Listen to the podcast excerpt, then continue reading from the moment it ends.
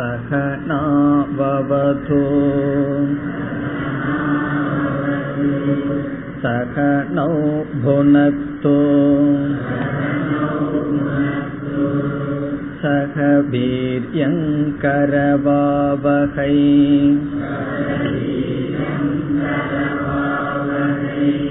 தேஜஸ்வினாவதீதமஸ்து மா வித்விஷாவஹை.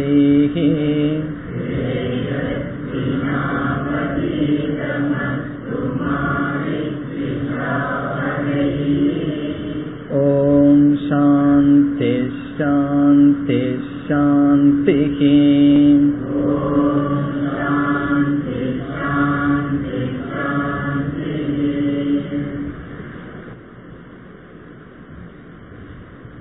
இருபத்தி ஒன்றாவது மந்திரம். தேவை ரத்ராபி விசிகிச்சிதம் புரா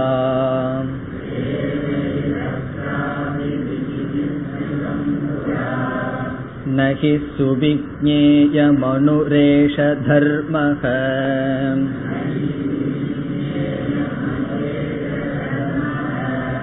அன்யம் வரம் நசிகேதோ வ்ருணீஷ்வ.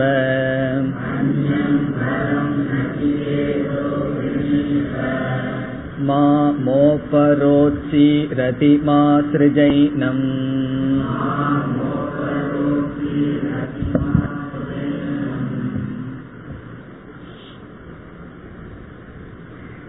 நச்சிகேதனுடைய மூன்றாவது வரம் ஆத்ம ஞானத்தை பற்றியது. மூன்றாவது வரமாக ஆத்ம தத்துவத்தினுடைய அறிவை கேட்கின்றான். இருபதாவது மந்திரத்தில் அந்த கேள்வி கேட்கப்படுகிறது. நச்சிகேதனுடைய கேள்வியினுடைய சாரம், ஸ்தூல சூக்ஷ்ம சரீரத்திற்கு வேறாக ஒரு தத்துவம் ஒரு பொருள் இருக்கின்றதா, அப்படி இருந்தால் அதனுடைய தத்துவம் என்ன, அதனுடைய சொரூபம் என்ன. சுருக்கமாக கூறினால் ஆத்மா என்று ஒன்று இருக்கின்றதா, அப்படி இருந்தால் அந்த ஆத்மாவினுடைய தத்துவம் என்ன என்பதுதான். அதை எப்படி நச்சிகேதன் கேட்டான்? ஏயம் பிரேதே விசிகித்சா மனுஷ்யே. மனிதன் இறந்ததற்கு பிறகு யா இயம் விசிகித்சா, இப்படி ஒரு சந்தேகம் நிலவி வருகின்றது. என்ன சந்தேகம்? அஸ்தி இது ஏகே. சிலர் இறந்ததற்கு பிறகும் அவன் இருக்கின்றான் என்று கூறுகிறார்கள். அயம் நாஸ்தி இது ஏகே. மனிதன் இறந்ததற்கு பிறகு ஒன்றும் கிடையாது, இறந்ததற்கு பிறகு ஒரு பொருள் கிடையாது என்று ஏகே வதந்தி சிலர் கூறுகிறார்கள். ஆகவே இறந்ததற்கு பிறகு ஆத்மாவினுடைய நிலை என்ன, ஆத்மா என்று ஒன்று இருக்கின்றதா, அப்படி இருந்தால் சரீரத்தோடே இறந்து விடுகிறதா, அல்லது சரீரம் இறந்ததற்கு பிறகும் அது எப்படி இருக்கின்றது, இந்த அறிவை நான் தெரிந்து கொள்ள விரும்புகின்றேன்.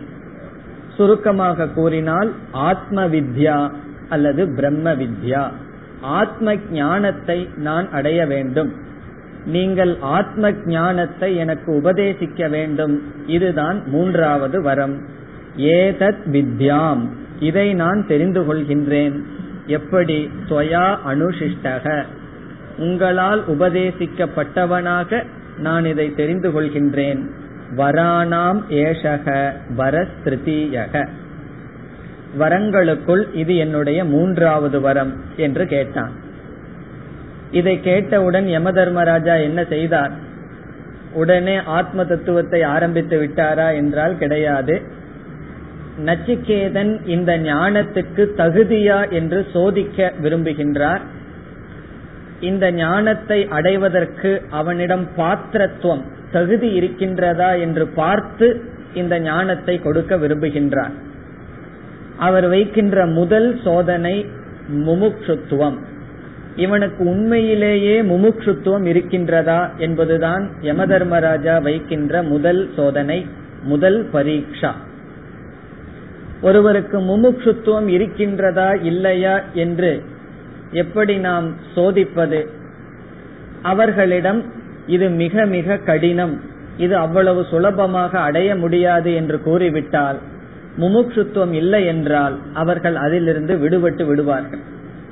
மனிதர்கள் எல்லாமே எது சுலபமோ அதைத்தான் செய்ய விரும்புகின்றார்கள். கடினம், முயற்சி அதிகம் தேவை என்றால் சரி நமக்கு வேண்டாம் என்று அவர்கள் விட்டு விடுவார்கள். ஆகவே யம தர்மராஜா கூறுகின்றார், நீ கேட்ட இந்த வரமானது அவ்வளவு சுலபம் அல்ல, அவ்வளவு சுலபத்தில் புரிந்து கொள்ள முடியாது. காரணம், தேவைகி அபி விசிகிச்சிதம், தேவர்கள் கூட இந்த விஷயத்தில் ஒரு காலத்தில் சந்தேகப்பட்டிருக்கிறார்கள். தேவர்களால் கூட புரிந்து கொள்ள முடியாமல் கஷ்டப்பட்டதுண்டு. புரா, முன்னொரு காலத்தில், நகி சுவிக்ஞேயம், இது அவ்வளவு சுலபமாக அடைய முடியாது. ஏஷக தர்மக அணுகு, இந்த ஆத்ம தத்துவத்தை புரிந்து கொள்வது மிக மிக கடினம்.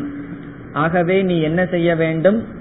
அந்யம் வரம் நச்சிகேதோ விருணீஸ்வ, வேறு ஏதாவது வரத்தை ஹே நச்சிகேதா நீ விருணீஸ்வ தேர்ந்தெடுப்பாயாக. மா என்றால் மாம், என்னை, மா உபரோத்சீகி, உபரோத்சீகி என்றால் நிர்பந்தம், கட்டாயப்படுத்துதல். மா உபரோத்சீகி என்றால் என்னை நீ கட்டாயப்படுத்தாதே, இதே வரம் வேண்டும் என்று என்னை நீ கட்டாயப்படுத்தாதே. மா என் முதல் மா என்ற சொல் என்னை என்று பொருள். பிறகு மோபரோச்சி என்று இருக்கின்றது, அதை பிரித்து படித்தால் மா மா உபரோச்சிகி, என்னை நீ நிர்பந்தப்படுத்தாதே. பிறகு இனி ஒரு மா என்ற சொல் இருக்கின்றது, அந்த மா என்றால் மாம் பிரதி, என்னை நோக்கி. ஏனம், இந்த வரத்தை கேட்பதை அதிசிருஜ விட்டு விடுவாயாக, என்னை நோக்கி இந்த வரத்தை கேட்பதை விட்டுவிடு, வேறு ஏதாவது வரத்தை நீ கேள் என்று யம தர்மராஜா கூறுகின்றார். இவ்விதம் கடினம், தேவர்கள் கூட ஒரு காலத்தில் சந்தேகப்பட்டது என்றெல்லாம் கூறியதற்கு பிறகு நச்சிகேதன் தன்னுடைய பதிலை கூறுகின்றான் அடுத்த மந்திரத்தில். இப்ப யம தர்மராஜா என்ன கூறினார்? இது கடினம், அவ்வளவு சுலபமல்ல, ஆகவே விட்டுவிடு என்று கூறிவிட்டார். அதற்கு நச்சிகேதன் அடுத்த மந்திரத்தில் பதில் கூறுகின்றான். இருபத்தி இரண்டு, தேவைரபி விசிகிச்சிதம் கில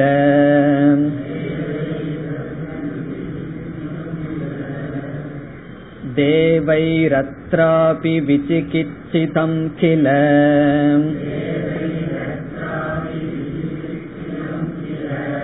த்வம் ச மிருத்யோ யன்ன சுக்ஞேயமாத்த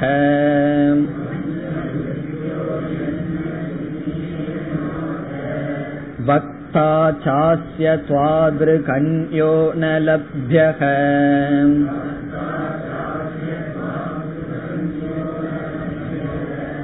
நான்யோ வரஸ்துல்ய ஏதஸ்ய கச்சிதே.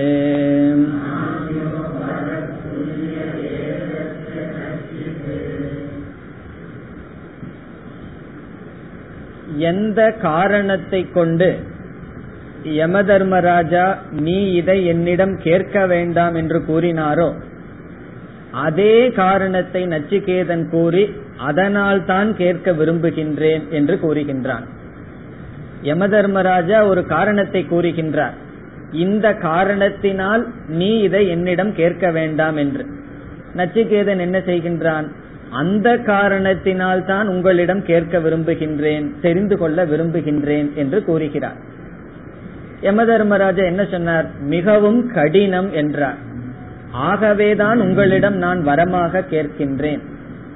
தேவர்களினாலும் தெரிந்து கொள்ள முடியாது, அதனால் தான் நான் தெரிந்து கொள்ள விரும்புகின்றேன் என்று கூறுகின்றான்.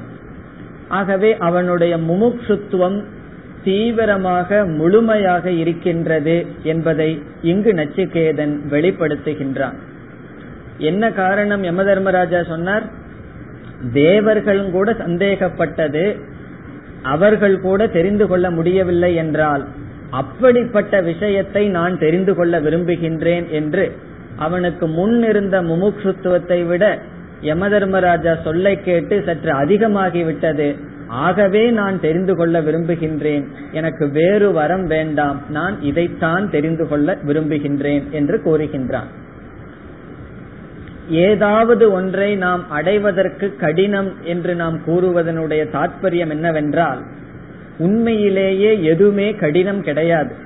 இதை அடைவது கடினம் என்று கூறுவதனுடைய அர்த்தம் அதிக முயற்சி தேவை என்பதுதான். சாஸ்திரம் அல்லது யம தர்மராஜா கடினம் என்று கூறுவதனுடைய உள்ளர்த்தம் என்னவென்றால் முயற்சி அதிகம் தேவை என்பதுதான். முயற்சி அதிகம் தேவையா தேவை என்பதைத்தான் கடினம் என்ற சொல்லில் கூறப்படுகின்றது. ஆகவே நச்சிகேதன் கூறுகின்றான், அது எவ்வளவு கடினமாக இருந்தாலும் நான் முழு முயற்சியை, எவ்வளவு முயற்சி தேவையோ அதை செய்து நான் அதை அறிந்து கொள்வேன், அதைத்தான் அறிய விரும்புகின்றேன் என்று கூறுகின்றான்.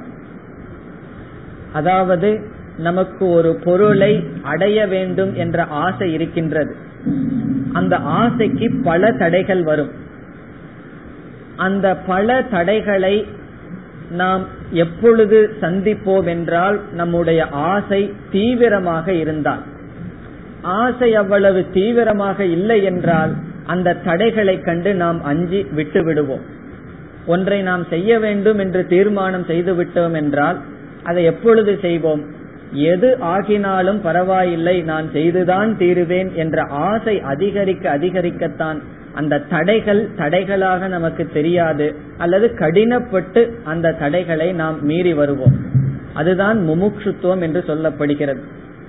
சிறு தடை வந்தால், முமுட்சுத்துவம் குறைவாக இருந்தால் அந்த தடையே நமக்கு பெரிதாக தெரியும். உதாரணமாக, இந்த பகுதியில யாராவது ஒருவர் தங்கி இருக்காங்கன்னு வச்சுக்கோ, திடீர்னு கொஞ்சம் வேற பகுதிக்கு போயிட்டார். பிறகு என்ன காரணத்தை நம்ம சொல்ல முடியும்? முன்ன நான் நடந்து கிளாஸுக்கு வந்துட்டு இருந்தேன், இப்ப நான் பஸ் ஏறி வரணும், ரொம்ப தூரமா போயிட்டேன், அதனால வர முடியாதுன்னு நம்ம சொல்லிட்டு வர வராம இருக்கலாம். அது எப்பொழுது? முமுட்சுத்துவம் இல்லாம இருந்தா. முமுட்சுத்துவம் தீவிரமா இருந்ததுன்னு வச்சுக்கோ, நம்ம எங்க போனாலும் இங்க வந்துருவோம். அதுக்கு ஒரு உதாரணமே இருக்கு. பெரம்பூர்ல ஒருவர் இருந்தார், இங்க கீத வகுப்பு அட்டன் பண்ணிட்டு இருந்தார். அவர் வந்து ஏதோ ஒரு காரணத்துல செங்கல்பட்டு பக்கம் ஒரு ஊர் இருக்கு, ஏதோ சிங்கப்பெருமாள் கோயில், அங்க போயிட்டார். அங்கிருந்து கீத கிளாஸுக்கு வந்துட்டு இருக்கார், இப்போ வந்துட்டு இருக்கார் ஞாயிற்றுக்கிழமை. அதை கேட்டோடனே எனக்கு ஆச்சரியமா போச்சு. இப்போ முமுட்சுத்துவம் என்று ஒன்று இருந்தால் தடை அப்படிங்கறதே கிடையாது. கிடையாது என்றால் எந்த தடை வந்தாலும் நம்மால் அது தடை என்று நாம் பார்க்க மாட்டோம், அதை நாம் மீறி வருவோம். முமுட்சுத்துவம் குறைய குறைய ஒரு சின்ன தலைவலியும் கூட பெருசா தெரியும், அல்லது இவ்வளவு ஸ்டெப் ஏறி வரணுமா அப்படிங்கறது நமக்கு தெரியும். ஆகவே இங்கு நச்சிகேதன் கூறுகின்றான், நீங்கள் கடினம் என்று கூறுகிறீர்கள், அது எனக்கு கடினமாக தெரியவில்லை, கடினம் என்று கூறுவதனால் தான் ஆர்வம் அதிகமாகியுள்ளது என்று கூறி நச்சிகேதன் கூறுகின்றான், எனக்கு வேறு வரம் வேண்டாம், இதே வரம் வேண்டும் என்று கேட்கின்றான். இப்பொழுது மந்திரத்திற்குள் வருவோம். அத்ர தேவைஹி அபி. அத்ர என்றால் இந்த ஆத்ம தத்துவ விஷயத்தில், தேவை ரத்ராபி. அத்ர என்றால் இந்த ஆத்ம தத்துவத்தில், தேவைஹி அபி தேவர்கள் கூட. விசிகிச்சிதம் கிள, நச்சிகேதன் திருப்பி கூறுகின்றான். விசிகிச்சிதம் என்றால் சந்தேகப்படப்பட்டது அல்லவா, கிள என்றால் அல்லவா, சந்தேகப்படப்பட்டது அல்லவோ என்று நீங்கள் கூறுகிறீர்கள். யம தர்மராஜாவிடம் கூறுகின்றார், தேவர்கள் கூட இந்த விஷயத்தில் சந்தேகப்பட்டிருக்கிறார்கள். துவம் ச மிருத்யோ, மிருத்யோ ஹே யம தர்மராஜா, துவம் நீங்கள், எது எது என்றால் எஸ்மாத் யாது காரணத்தினால், ந சுவிக்ஞே சுக்ஞேயம் ஆத்த, சுக்ஞேயம் என்றால் அறிந்து கொள்ள முடியாது, ந சுக்ஞேயம், அறிந்து கொள்வது அவ்வளவு சுலபம் அல்ல என்று ஆத்த கூறுகிறீர்கள். இப்ப யாது காரணத்தினால் தேவர்கள் சந்தேகப்பட்டார் என்று கூறுகிறீர்களோ,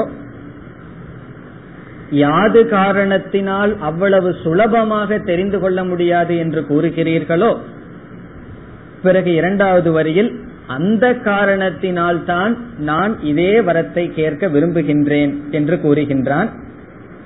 தஸ்மாத் ஆகவே என்பதை என்ற சொல்லை சேர்த்துக் கொள்ள வேண்டும். எது என்றால் எஸ்மாத், யாது காரணத்தினால் அறிவதற்கு கடினம் என்று கூறுகிறீர்களோ, யாது காரணத்தினால் தேவர்கள் கூட சந்தேகப்பட்டார் என்று கூறுகிறீர்களோ, அதனால்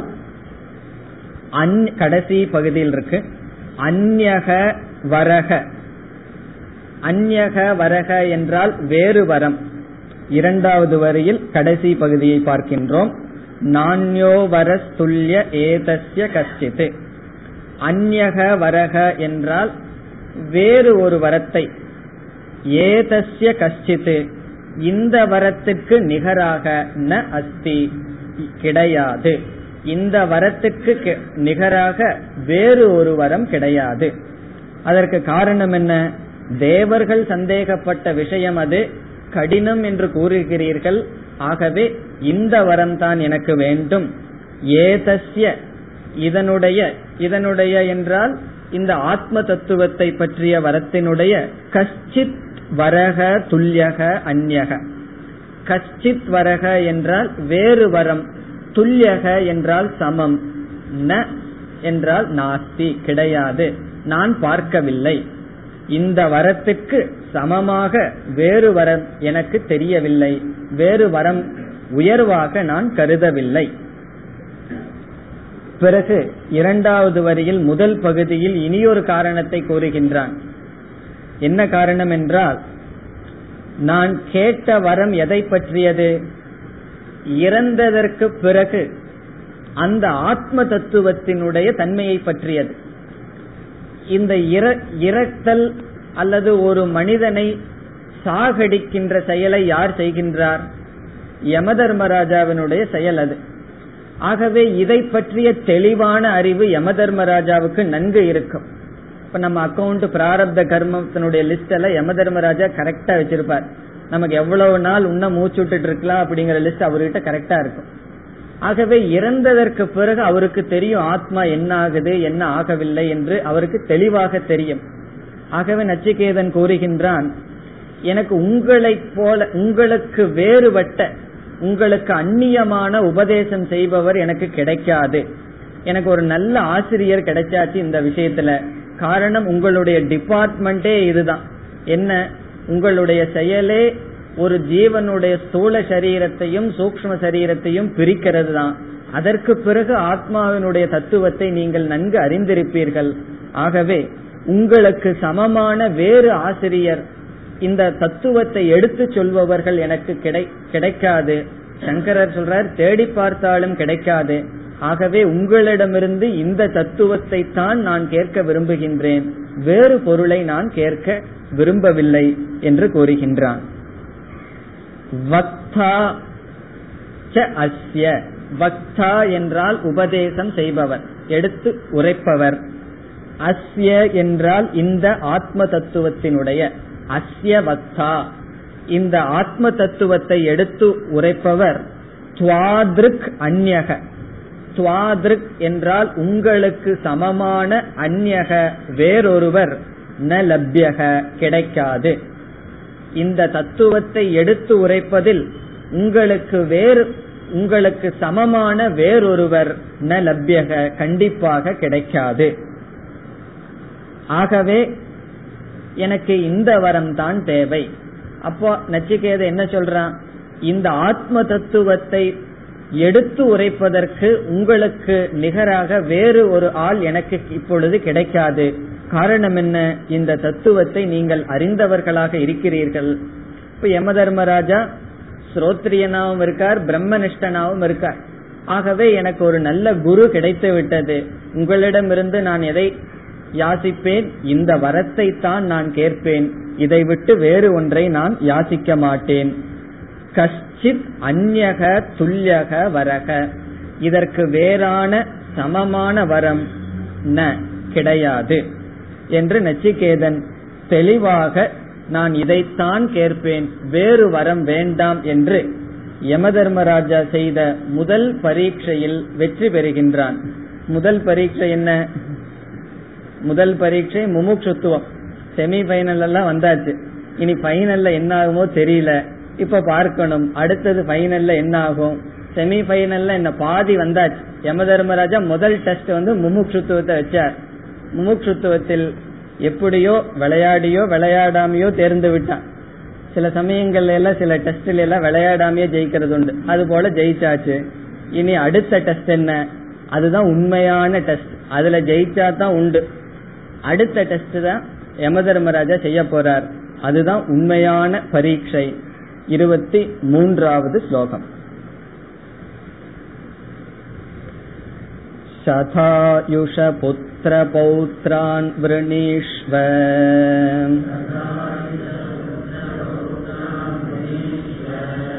பகூன் பசூன் ஹஸ்தி ஹிரண்யமஸ்வான் பூமேர் மகதாயதனம் விரணீஷ்வ.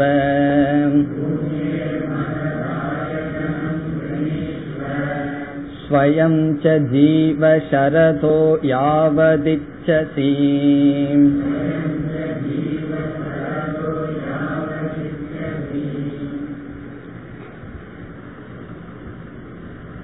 யமதர்மராஜா செய்கின்ற பரீட்சை வைராகியம் நச்சிகேதனுக்கு இருக்கின்றதா இல்லையா என்பது. ஆகவே வைராகிய பரீட்சா இருபத்தி மூன்று, இருபத்தி நான்கு, இருபத்தி ஐந்து, இந்த மூன்று மந்திரங்கள் யமதர்மராஜா கூறுவது நச்சிகேதனிடம். இந்த மூன்றிலையும் யமதர்மராஜா எதை சோதிக்கின்றார்? வைராகியத்தை சோதிக்கின்றார். அதுதான் ஆசிட் டெஸ்ட்னு சொல்றது. இது இருந்தது அப்படின்னா யமதர்மராஜா சந்தேகம் இல்லாம கொடுத்துடலாம். இது இல்லை அப்படின்னா யமதர்மராஜா வந்து வர ஆத்ம தத்துவத்தை உபதேசிக்க வேண்டிய அவசியமே இல்லை. வைராகியம் இல்லை என்றால் இதிலேயே அவன் விழுந்து விடுவான். ஞானம் பராவித்யா அபராவித்யா என்று இரண்டு நம்ம ஒரு காலத்துல பார்த்திருக்கோம். இந்த உலகத்தை பற்றிய அறிவு, ஆத்ம தத்துவத்தை பற்றிய அறிவு. இந்த அபராவித்யை தெரிந்து கொள்ள வேண்டும் என்றால் முமுட்சுத்துவம் மட்டும் இருந்தா போதும். இப்ப யாருக்காவது இலக்கணம் படிக்கணும்னு ஆசை இருக்குதுன்னு வச்சுக்கோ, சான்ஸ்கிரிட் படிக்கணும், அவர்களுக்கு என்ன இருக்கணும்? முமுட்சுத்துவம் மட்டும் இருந்தா போதும், வைராகியம் இருக்கணுங்கிற அவசியம் இல்லை. அல்லது எந்த சயின்ஸ் எந்த விதமான அறிவை அடைய வேண்டும் என்றாலும் அவர்கள் வந்து எதை கேட்பார்கள்? விருப்பம் இருக்கா அல்லது அதற்கு அதை படிக்கிறதுக்கு வேற ஏதாவது தெரிஞ்சிருக்க வேண்டிய அறிவு இருக்கான்னு கேட்பார்களே தவிர எந்த காலேஜிலேயே வைராகியம் இருக்கா ஒரு குவாலிபிகேஷனா கேட்க மாட்டார்கள். இப்ப எம்எஸ்சியோ எம்காமோ சேரணும்னு வச்சுக்கோ, வைராகி இருந்தா தான் சீட் அப்படின்னு சொல்லி கிடையாது. வைராகியம் இருந்தா அங்க போக மாட்டான், அது வேற பிரச்சனை. ஆகவே வைராகியம் என்பது எந்த விதமான அறிவுக்கும் ஒரு குவாலிபிகேஷன் ஒரு தகுதியாக சொல்லப்படவே கிடையாது. ஆனா ஒரே ஒரு அறிவுக்கு மட்டும் சொல்லப்படுகின்றது, இந்த ஆத்ம வித்யைக்கு மட்டும் வைராகியம் ஒரு முக்கியமான தகுதியாக சொல்லப்படுகிறது.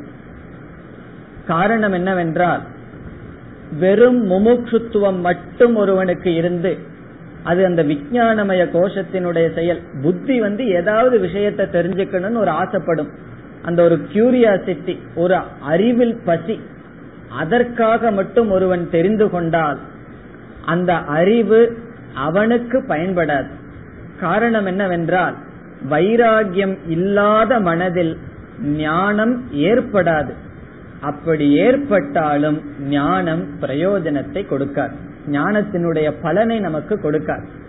வைராகியம் என்ற குணம் இல்லாமல் சாஸ்திரத்தை ஒருவர் படித்தால் அந்த சாஸ்திரம் அவர்களுக்கு புரியுமோ புரியாதோங்கிறது வேற.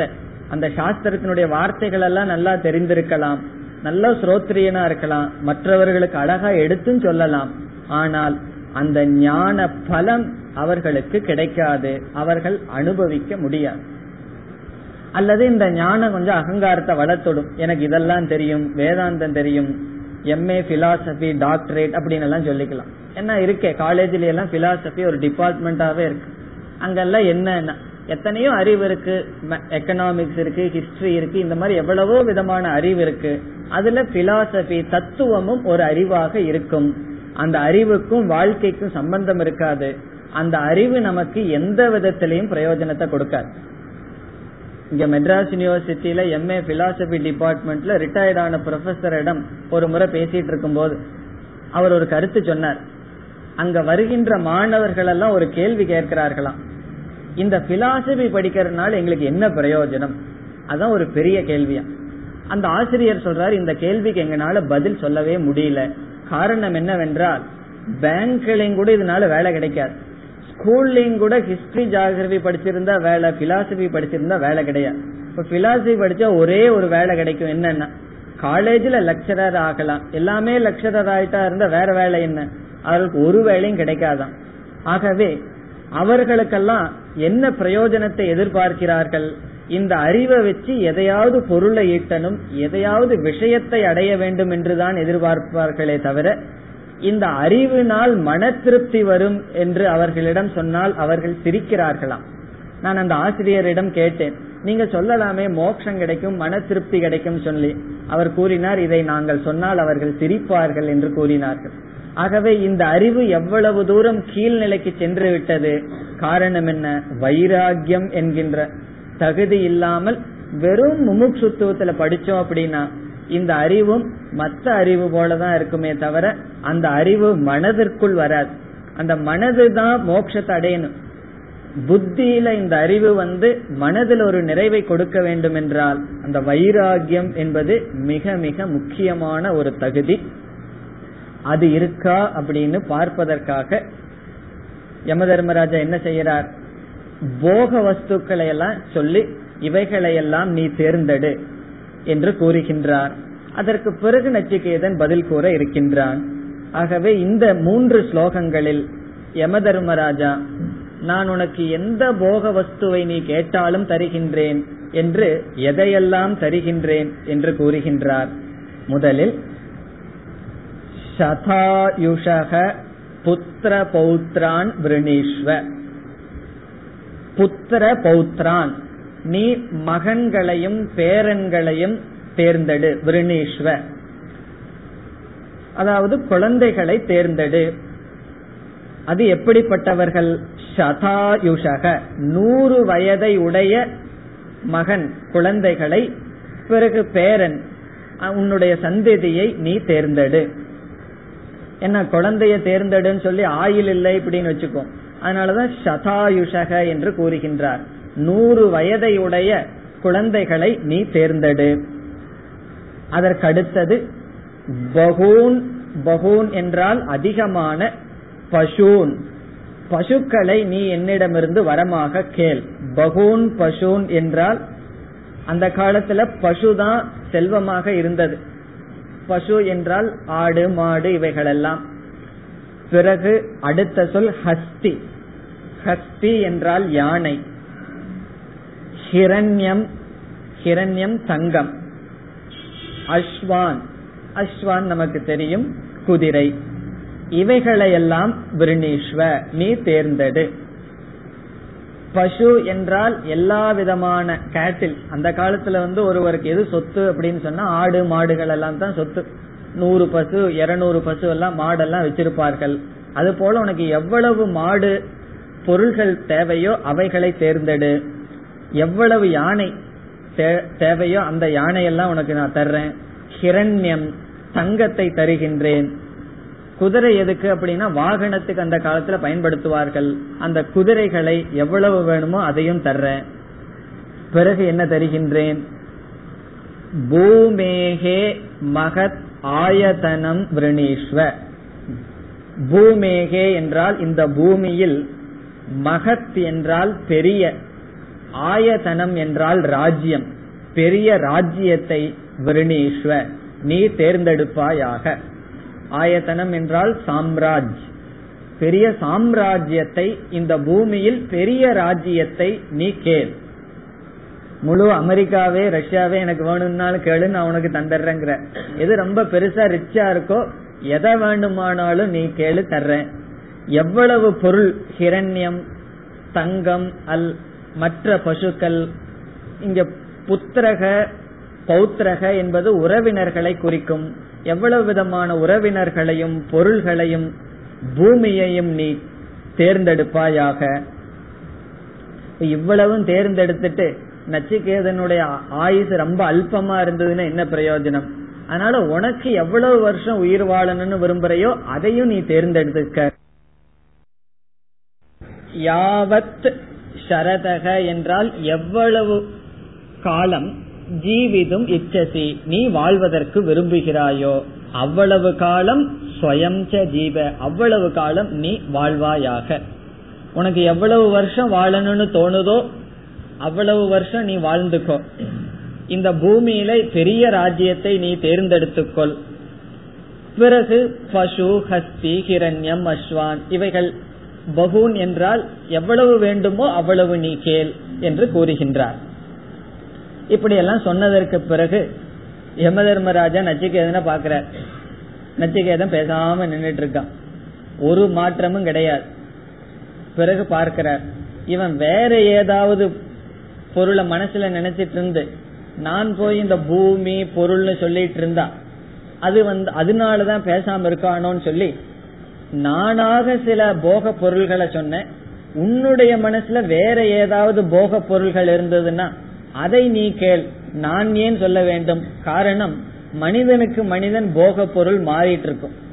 சிலருக்கு முறுக்கு தான் போக பொருளா இருக்கும், சிலருக்கு சீடை பிடிக்கும். உனக்கு எவ்வளவு முறுக்கு வேணாலும் சாப்பிடுன்னு சொன்னா அவர்களுக்கு திருப்தி அடைவார்களா? அவர்களுடைய போக பொருள் வேறையா இருக்கும். ஆனால் நச்சிகேத மனசுல எதை நினைச்சிட்டு இருக்கானோ, எந்த போக பொருளை நினைத்துட்டு இருக்கானோன்னு யமதர்மராஜாவுக்கு தெரியல. அதனால அடுத்த மந்திரத்துல சொல்றார், உன்னுடைய மனசுல இதற்கு நிகரான என்னென்ன பொருளை எல்லாம் ஆசைப்படுறையோ அதை கேள், அதுல தங்குதடை இல்லாமல் நான் தருகின்றேன் என்று அடுத்த மந்திரத்தில் மீண்டும் கூறுகின்றார். இருபத்தி நான்கு ஏதத் துல்யம் யதி மன்யசே வரம்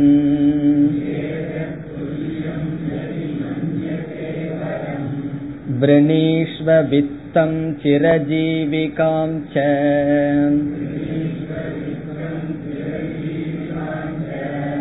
மகாபூமௌ நசிகேதஸ்த்வமேதி.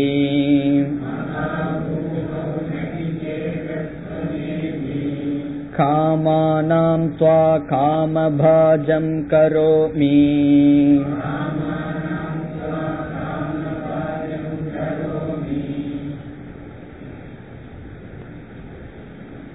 ஏதத் துல்யம் யதி மன்யசே வரம். ஏதத் துல்யம் அன்யம் வரம்.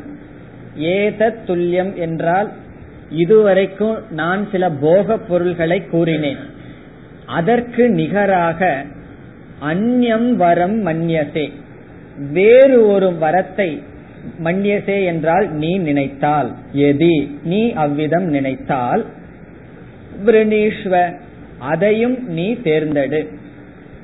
அதை தேர்ந்தெடுக்கும் போது நான் சொன்னதெல்லாம் கொடுக்க மாட்டேன்னு பொருள் அல்ல, இதற்கு நிகரா அல்லது நீ வேறு ஏதாவது ஒரு போக வஸ்துவை அடைய வேண்டும் என்று நீ விரும்பினால் அதையும் நீ தேர்ந்தெடு. ஏதத் துல்யம் நான் கூறிய போக பொருள்களுக்கு சமமான அன்யம் வரம் வேறு ஒன்றை எதி மன்யசே நீ நினைத்தால் தம் வரம் விரணீஸ்வ அதையும் நீ தேர்ந்தெடு. பிறகு மீண்டும் கூறுகின்றார், வித்தம். வித்தம் என்றால் பொருள்கள், இந்த உலகத்துல என்னென்ன பொருள் எல்லாம் உனக்கு வேணுமோ அது. சிர ஜீவிகாம் ச ஜீவிகம் என்ற ஜீவிகாம் என்றால் வாழ்க்கை, சிர ஜீவிகாம் என்றால் நீண்ட வாழ்க்கை. உனக்கு எவ்வளவு ஆயுள் ஆயுள் தேவையோ அவ்வளவு ஆயுள் விரணீஸ்வ அதையும் நீ தேர்ந்தெடு. என்ன முதல் பகுதியில சொல்லிட்டார், நூறு வருஷத்தை உடைய புத்திரன் அல்லது பௌத்திரனை எல்லாம் தேர்ந்தெடுன்னு. இப்ப நச்சிகேதன் எனக்கு நூறு வருஷம் பத்தாதுன்னு சொன்னா சிரஜீவிகாம் நீ எவ்வளவு வருஷத்தை உடைய குழந்தைகள் எவ்வளவு வருஷம் உனக்கு வேணுமோ அவைகளை தேர்ந்தெடு. பிறகு முதல் என்ன சொன்னார், இந்த பூமியில பெரிய ராஜ்யத்தை கொடுக்கறேன்னு சொன்னார்.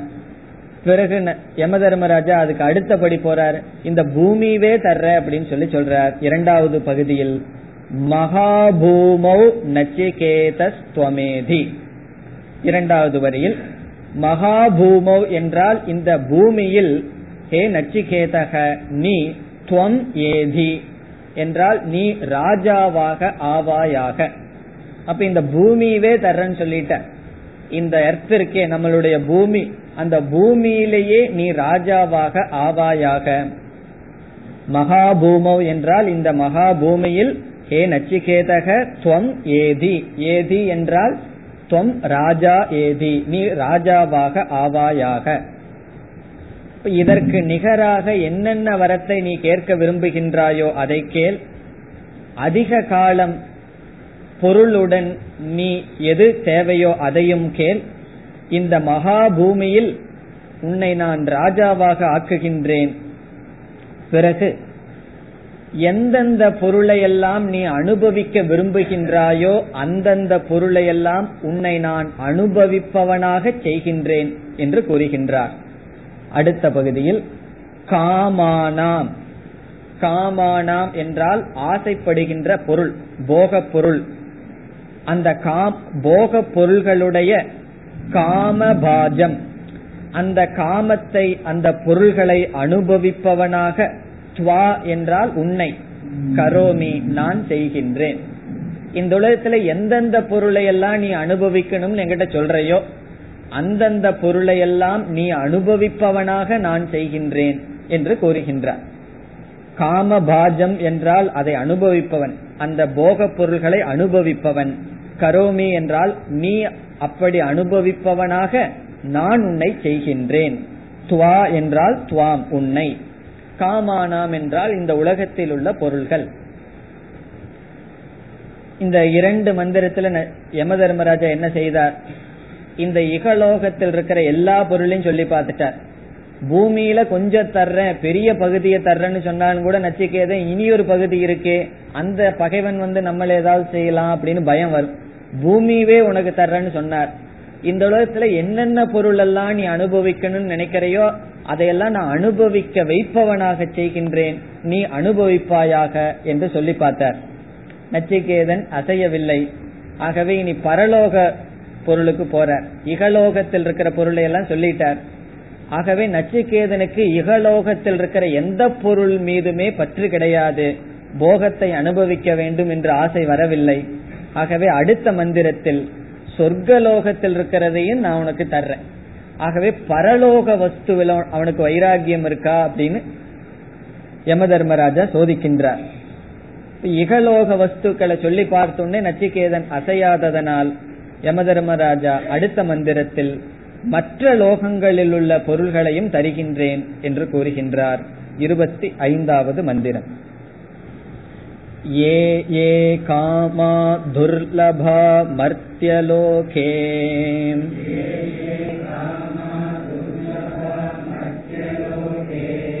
சர்வான் காமாம்ஸ் சந்தத பிரார்த்தயஸ்வ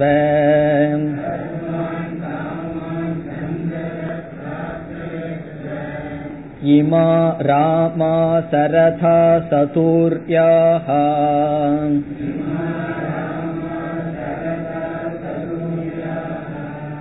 நஹி த்ருஷா லம்பனீயா மனுஷ்யைஹி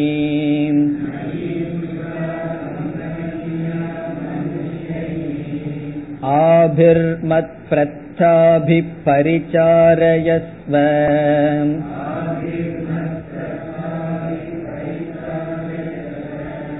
நச்சிகேதோ மரணம் மானு பிராக்ஷீஹி.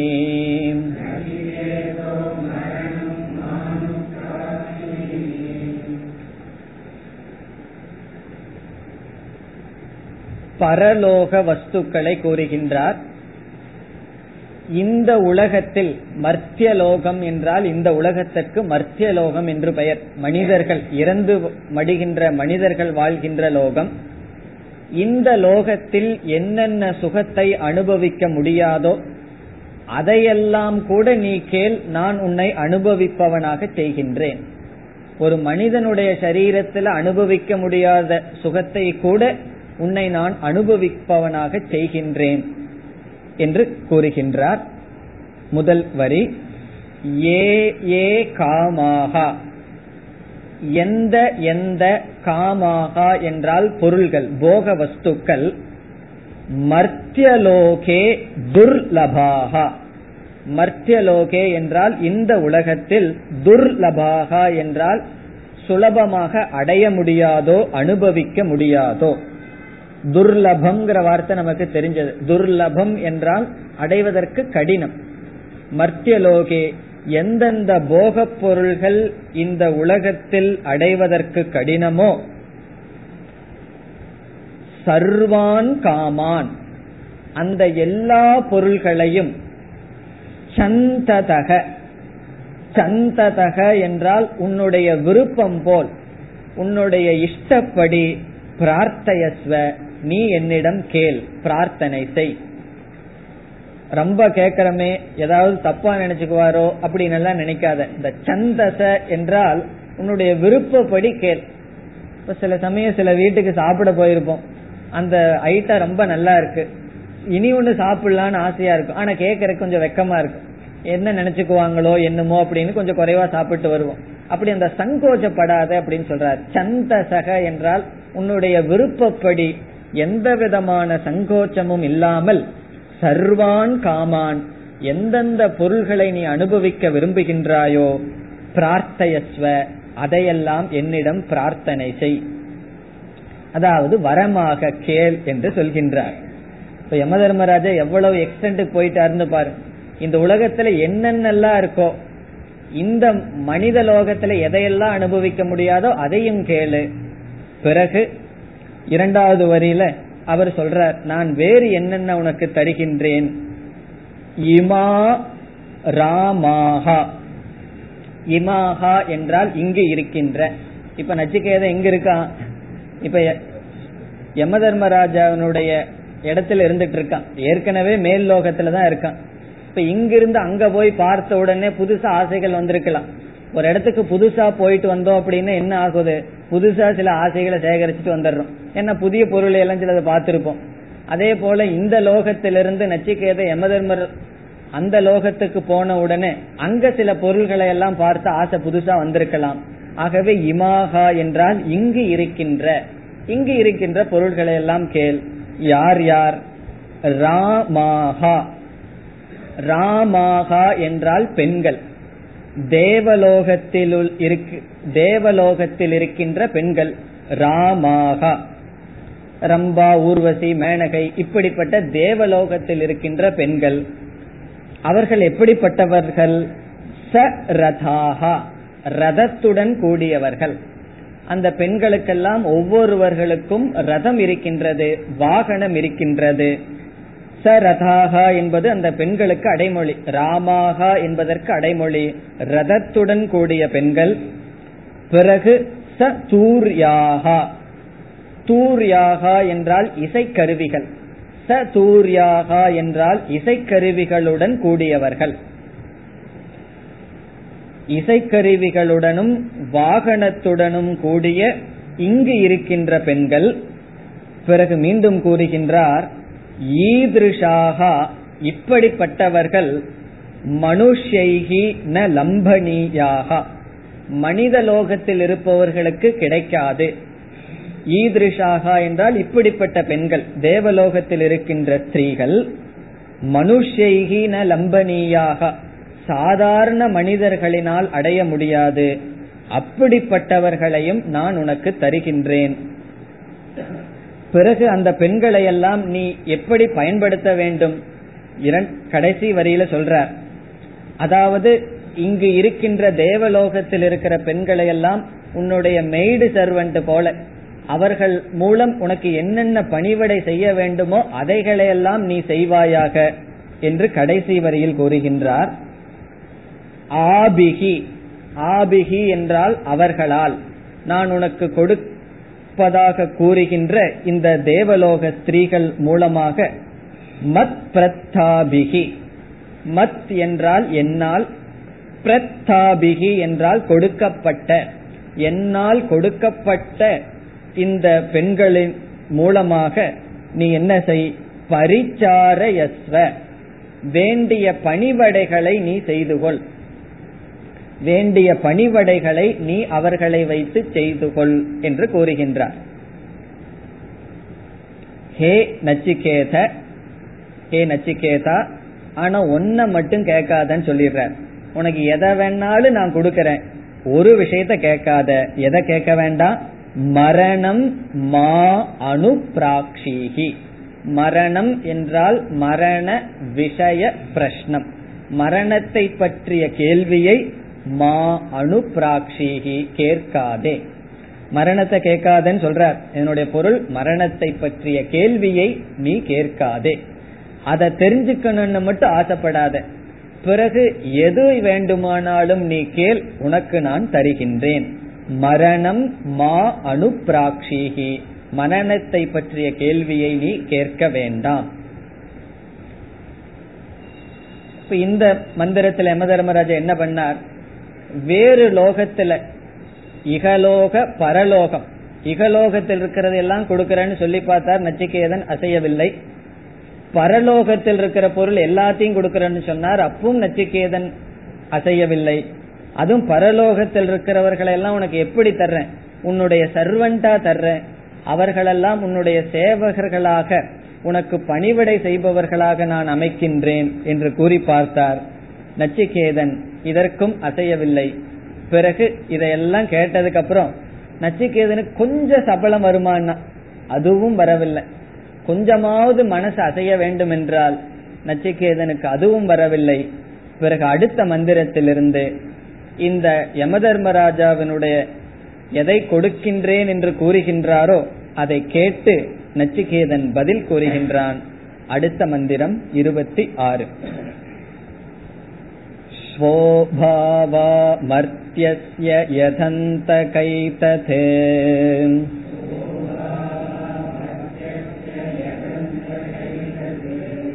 சர்வேந்திரியாணாம் ஜரயந்தி தேஜஹ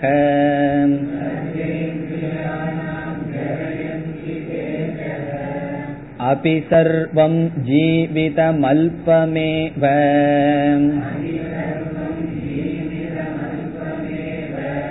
தவைவ வாஹாஸ்தவ நிருத்ய கீதே.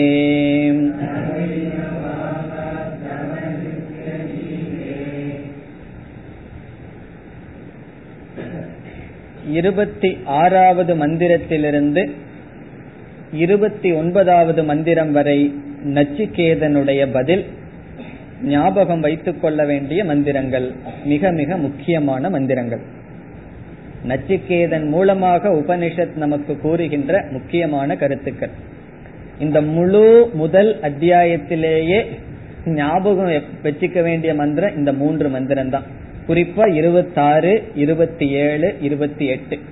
எப்பெல்லாம் நம்ம மனசு அப்படியே சஞ்சலப்படுதோ அப்பெல்லாம் இந்த மூணு மந்திரம் அப்படியே ஞாபகம் இருக்கணும். அதனால இந்த மூணு மந்திரத்தையாவது பைஹார்ட் பண்ணி வச்சுக்கணும், ஞாபகம் வச்சுக்கணும் அந்த அர்த்தத்தோட. காரணம் முக்கியமான மந்திரங்கள். இப்ப யம தர்மராஜா இவ்வளவு பொருளை கொடுக்கறன்னு சொல்றார். இதுல இருந்து நமக்கு என்ன புரிகின்றது? நம்மிடம் ஒருவர் வந்து ஒரு பொருளை கேட்கிறார். அந்த பொருளை கேட்கும் பொழுது நம்ம என்ன சொல்றோம்? இதை கேட்காத, இதற்கு பதிலாக வேறு ஒன்றை கொடுக்கிறேன்னு சொல்றார். இப்ப இதிலிருந்து இதை நான் கொடுக்க மாட்டேன், இதற்கு பதிலாக வேறு ஒன்றை கொடுக்கிறேன்னு சொல்றார். இதுல எது வேல்யூ அதிகமா இருக்கும்? இதை நான் கொடுக்க விரும்பல, இதற்கு பதுவா வேற ஒன்ன கொடுக்கறேன்னு சொல்றார். அது இதை விட அதிகமா இருக்க முடியுமா? இப்போ ஒருவர் விட்ட டொனேஷனுக்கு போறோம், ஆயிரம் ரூபா கொடுங்கன்னு கேட்கறோம். நான் ஆயிரம் ரூபா கொடுக்க மாட்டேன், ஐயாயிரம் ரூபா தான் கொடுப்பேன்னு சொல்லுவாரோ?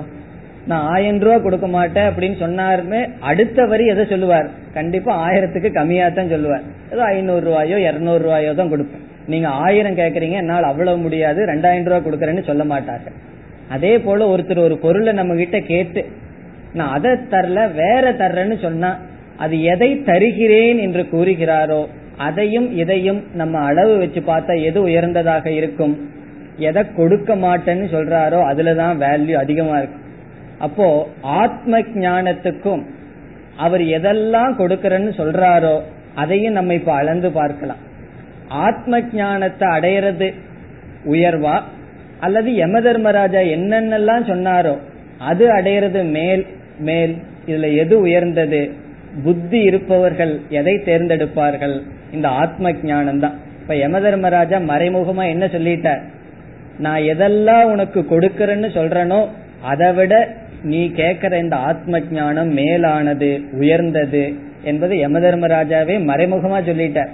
இதை நேர்முகமா புரிந்து கொண்டான் நச்சிகேதன். இப்ப இதையெல்லாம் நச்சிகேதன் வந்து யம தர்மராஜா சொன்ன உடனே இந்த பொருளை எல்லாம் தர்றேன் அப்படின்னு சொன்னார். அவரு வாயில வந்து சில பொருளை சொன்னார், பிறகு ஒட்டுமொத்தமா சொல்லிட்டார், உனக்கு என்ன வேணுமோ அது எல்லாத்தையும் கேள்னு சொல்லிட்டார். இதையெல்லாம் கேள்னு சொன்னதுக்கு அப்புறம் நச்சிகேதன் என்ன சொல்லலாம்? எனக்கு இதெல்லாம் வேண்டாம், எனக்கு என்ன தேவை, எனக்கு ஆத்ம ஞானம் தான் வேணும்னு ஒரே வரியில பதில் சொல்லி விடலாம்.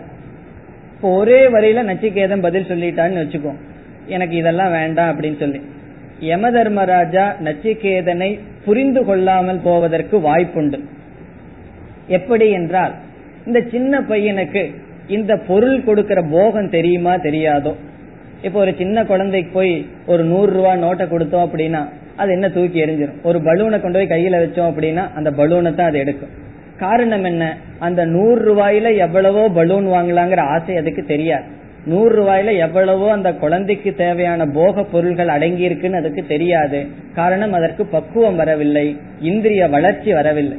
இப்ப நச்சிகேதன் சின்ன பையன், அவனிடம் போய் நான் உனக்கு ரதத்தை தர்றேன், பெண்களை தர்றேன், இப்படி எல்லாம் சொன்னா, இந்த பூமியை தர்றேன், அரசை தருகின்றேன், நீ ஆட்சி செய்யலாம் சொன்னா, இந்த ஆட்சியினால வர்ற சுகம் அவனுக்கு என்ன தெரியும்? இந்த ரதத்தினாலையும் அல்லது இசை கருவியினால வர்ற சுகம் அவனுக்கு என்ன தெரியும்? ஆகவே இவன் வேண்டாம் என்று நிராகரிப்பது இந்த போக பொருள் தருகின்ற சுகத்தை அறியாமல் நிராகரிக்கின்றான் என்று யம தர்மராஜா நினைத்து கொள்ளலாம். ஆகவே நச்சிகேதன் இங்கு தெளிவாக கூறுகின்றான், எந்தெந்த பொருளை எல்லாம் நீங்கள் கொடுக்கிறீர்கள் என்று சொன்னீர்களோ அதை நான் ஏன் வேண்டாம் என்று கூறுகின்றேன் என்ற காரணத்தை தான் இந்த மூன்று மந்திரத்தில் கூறுகின்றான். நீங்க எதோ கொடுக்கறேன்னு சொன்னீங்க, அதெல்லாம் நான் என்ன காரணத்தினால், யாது காரணத்தை முன்னிட்டு நான் ஏற்றுக்கொள்ளவில்லை என்ற காரணத்தை நச்சிகேதன் அடுக்கடுக்காக கூறுகின்றான். இந்த காரணத்தினால் நீங்கள் கொடுக்கின்ற பொருள்களை நான் தேர்ந்தெடுக்கவில்லை. ஆகவே நச்சிகேதனுடைய வைராகியம் எப்படிப்பட்ட வைராகியம்? விவேக பூர்வக வைராகியம் என்பதை நிரூபிக்கின்றான். அவனுக்கு வந்த வைராகியம் வந்து விவேகத்திலிருந்து உதித்ததே தவிர அப்பாவிடம் சண்டை போட்டு வந்த வைராகியம் அல்ல. சில பேர்த்துக்கு வைராகியம் வரும், ஒரு சண்டையினால ரகளையினால வைராகியம் வரும், அது மசான வைராகியம் சொல்றது. மசான வைராகியம்னா யாராவது இறந்துட்டா அன்னைக்கு வர்ற வைராகியம். அன்னைக்கு காஃபி எல்லாம் ரொம்ப சுவைச்சு குடிக்க மாட்டான், அன்னைக்கு ஒரு நாள் தான், அதற்கு அடுத்த நாள் நல்லா சுவைச்சு குடிச்சிருவோம். காரணம் என்ன? அந்த நேரத்துல ஒரு ஒரு ஒரு விரக்தி வரும், என்ன வாழ்க்கை, இருந்தாரு ஆடினார் போயிட்டார் அப்படின்னு பேசிட்டு இருப்போம். இந்த வைராகியம் எவ்வளவு காலம் இருக்குன்னா ஏதோ ஒரு தோல்வியினால வந்த வைராகியம். வைராகியத்தினுடைய தோற்றம் ஒரு தோல்வியாக இருக்கலாம். எத்தனையோ எத்தனையோ பேருடைய வாழ்க்கையில பார்த்தோம்னா ஒரு தோல்வி வைராகியத்திற்கு ஆதாரமாக இருக்கலாம். அதற்கு பிறகு விவேக பூர்வமாக மாற வேண்டும். இப்ப புத்தரும் கூட முதல்ல முதல் ஒரு சோகத்தை பார்த்த உடனே வைராகியம் வந்தது, பிறகு விவேக பூர்வமாக அவர் மாற்றிக்கொண்டார். ஆகவே வைராகியத்தினுடைய ஆரம்பம் ஒரு தோல்வியாகவோ நஷ்டமாகவோ இருக்கலாம், ஏன்னா அப்பதான் கொஞ்சம் புத்தி வேலை செய்து, அதற்கு பிறகு விவேகமாக மாற வேண்டும். இந்த மூன்று ஸ்லோகங்களில் நச்சிகேதன் எதை நிரூபிக்கின்றான்? தன்னுடைய விவேகத்தை காட்டுகின்றான். நீ எந்தெந்த பொருளையெல்லாம் கொடு கொடுப்பதாக கூறுகின்றாயோ அந்த பொருளினுடைய குறைகளை நச்சிகேதன் கூறுகின்றான். இப்ப நமக்கு எல்லாத்துக்கும் விவேகம் இருக்கு.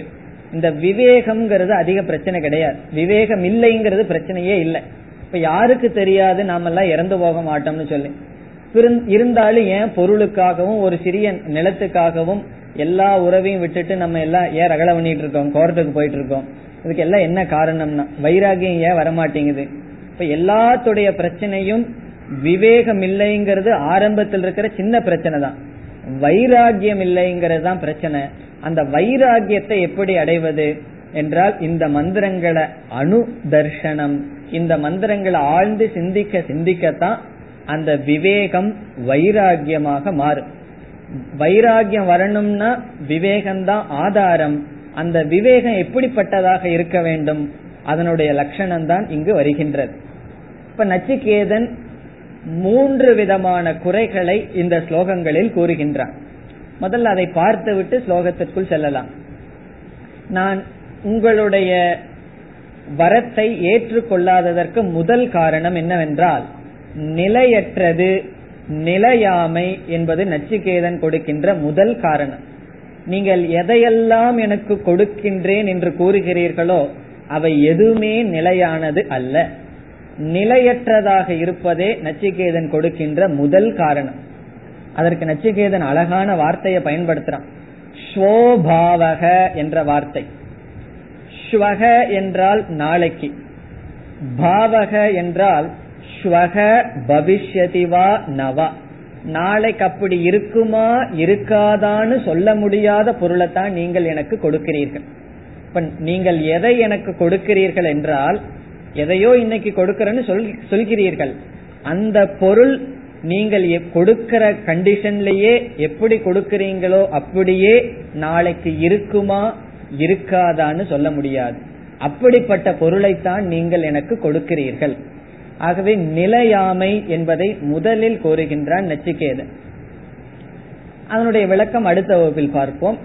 இரண்டாவதாக கோருவது, இந்த பொருள்கள் எல்லாம் என்னை பலகீனப்படுத்துமே தவிர எனக்கு பலத்தை கொடுக்காது.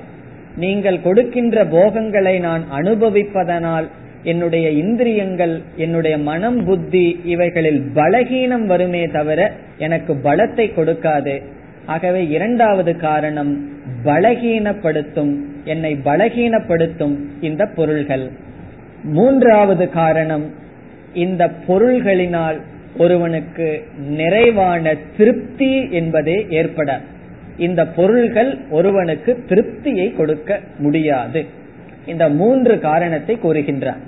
முதல் காரணம் நிலையாமை, இரண்டாவது பலகீனப்படுத்தும், மூன்றாவது இவைகள் பூரண நிறைவை கொடுக்காது. இதனுடைய விளக்கத்தை அடுத்த வகுப்பில் பார்ப்போம். ஓம் பூர்ணமதః பூர்ணமிதம் பூர்ணாத் பூர்ணமுதச்யதே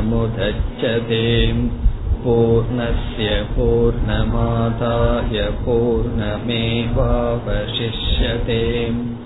ஓம் சாந்தி சாந்தி சாந்தி.